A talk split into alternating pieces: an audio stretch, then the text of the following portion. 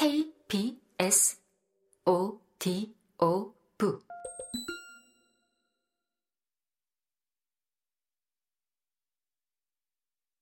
그는 아무리 봐도 세련된 도시인이다. 환경과 자연을 생각하는 마음은 전혀 없을 것 같다. 하지만 그가 옳다. 스위스인은 아무리 세계화된 사람이라도 아무리 자연과 동떨어진 생활을 하는 것처럼 보여도 땅을 사랑하는 마음을 잃어버리는 법이 없다. 심지어 스위스의 억만장자들도 속으로는 자기가 산골 사람이라고 생각한다. 알프스에 가보지 않고는 스위스 사람을 이해할 수 없다고 디터가 말한다. 그래서 나는 알프스에 간다. 수전과 나는 제르마트라는 알프스의 산티나는 마을에 도착한다. 일본어를 비롯해서 모두 5개국어로 미리 녹음해 놓은 인사말이 우리를 맞이한다. 자그마한 전기 자동차들이 붕붕거리며 돌아다닌다. 보통 자동차는 금지되어 있다. 스위스인들은 사랑하는 알프스를 지키기 위해 이런 환경 규제를 기꺼이 받아들인다. 우리는 케이블카를 타고 유명한 마테오른과 인접한 산의 꼭대기로 올라간다.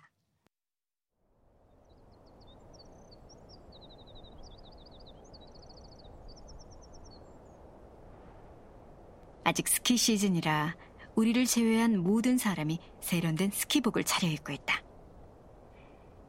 다들 나이가 지긋해서 피부는 축 늘어졌지만 돈이 많다.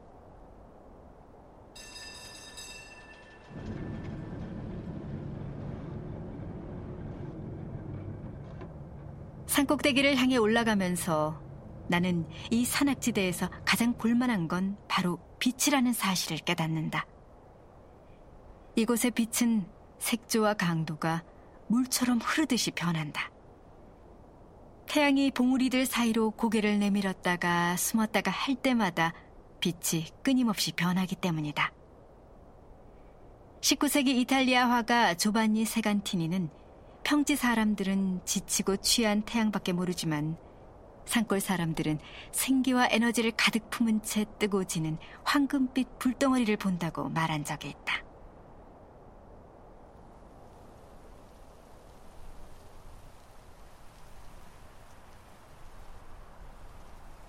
우리는 마침내 정상에 도착한다. 높이 3,890m. 표지판에는 이렇게 적혀 있다. 유럽에서 케이블카로 올 수 있는 산 정상 중 가장 높은 곳. 이 설명을 보니 모험이라도 하는 것처럼 들떴던 기분이 조금 풀이 죽는다. 가볍게 눈이 내리고 있다. 나무로 만든 십자가가 하나 있다. 이렇게 세속적인 나라에 십자가가 서 있는 것이 이상하다. 십자가 밑에는 짧은 구절이 적혀 있다. 더욱 인간적인 사람이 되어라. 차분한 기분이 스멀스멀 나를 덮는다. 이런 기분이 드는 게 워낙 드문 일이기 때문에 처음에 나는 깜짝 놀란다. 이 기분의 정체가 뭔지 알 수 없다. 하지만 이 기분이 존재한다는 사실을 부인할 수는 없다.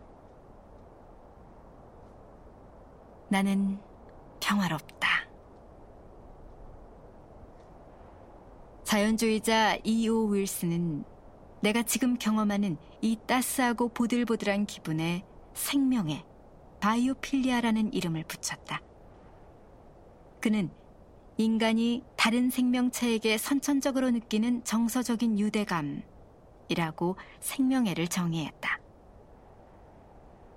윌스는 우리가 자연에게 느끼는 유대감이 진화의 역사 속에 깊이 각인되어 있다고 주장했다. 이 유대감이 항상 긍정적이기만 한 건 아니다. 뱀을 예로 들어보자. 요즘은 뱀에게 물려 죽을 가능성은 둘째 치고 뱀을 만날 가능성조차 지극히 낮다. 그런데도 연구에 따르면 현대인들은 자동차 사고나 살인처럼 죽음을 불러올 확률이 더 높은 수많은 일보다 여전히 뱀을 훨씬 더 무서워한다. 뱀에 대한 두려움은 우리의 원시적인 뇌에 깊숙한 곳에 자리 잡고 있다. 비록 하찮은 것이긴 해도 롱아일랜드 고속도로에 대한 두려움은 그보다 훨씬 나중에 덧붙여진 것이다. 윌슨이 내놓은 생명의 가설은 우리가 자연 속에서 커다란 평화를 느끼는 이유도 설명해준다. 우리의 유전자가 그렇게 생겼기 때문이다. 그래서 온갖 종류의 운동 경기 관중을 모두 합한 것보다 더 많은 사람이 매년 동물원을 찾는다.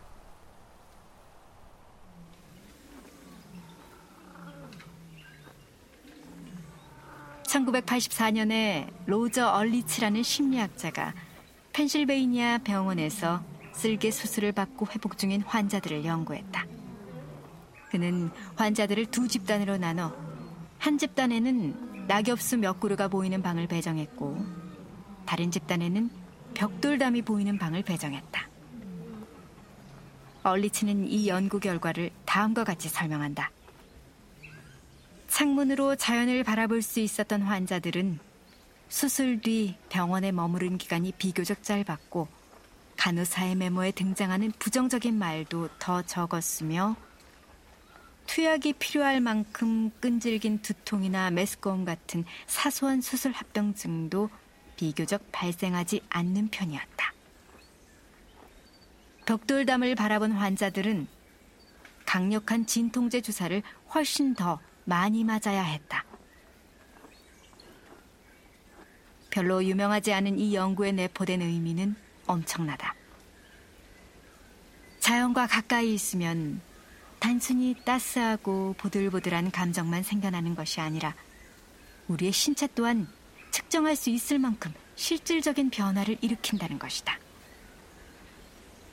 이를 바탕으로 자연과 가까이 있으면 행복도 커진다는 결론을 내리더라도 지나친 비약이라고 할 수는 없을 것이다. 그래서 빈틈이라고는 전혀 없을 것 같은 사무용 건물에도 공원이나 안뜰이 설치된다.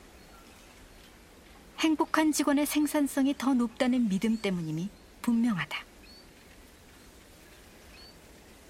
생명의 가설은 버클리, 엘고어, 시금치 먹기 캠페인으로 상징되는 진부한 환경운동과는 다르다. 이 가설은 우리의 책임감에 직접적으로 호소하지 않는다. 그보다 훨씬 더 기본적이고 흔하며 인간적인 특징, 즉, 이기심에 호소한다. 이 가설은 사실상 우리가 행복해지기 위해 자연을 보호해야 한다고 말한다. 건국 서류에 행복이라는 단어가 등장하는 미국 같은 나라에서는 환경주의자들이 이미 오래전부터 생명에 마음을 빼앗겼을 법도 하다. 나는 확실히 마음을 빼앗겼다.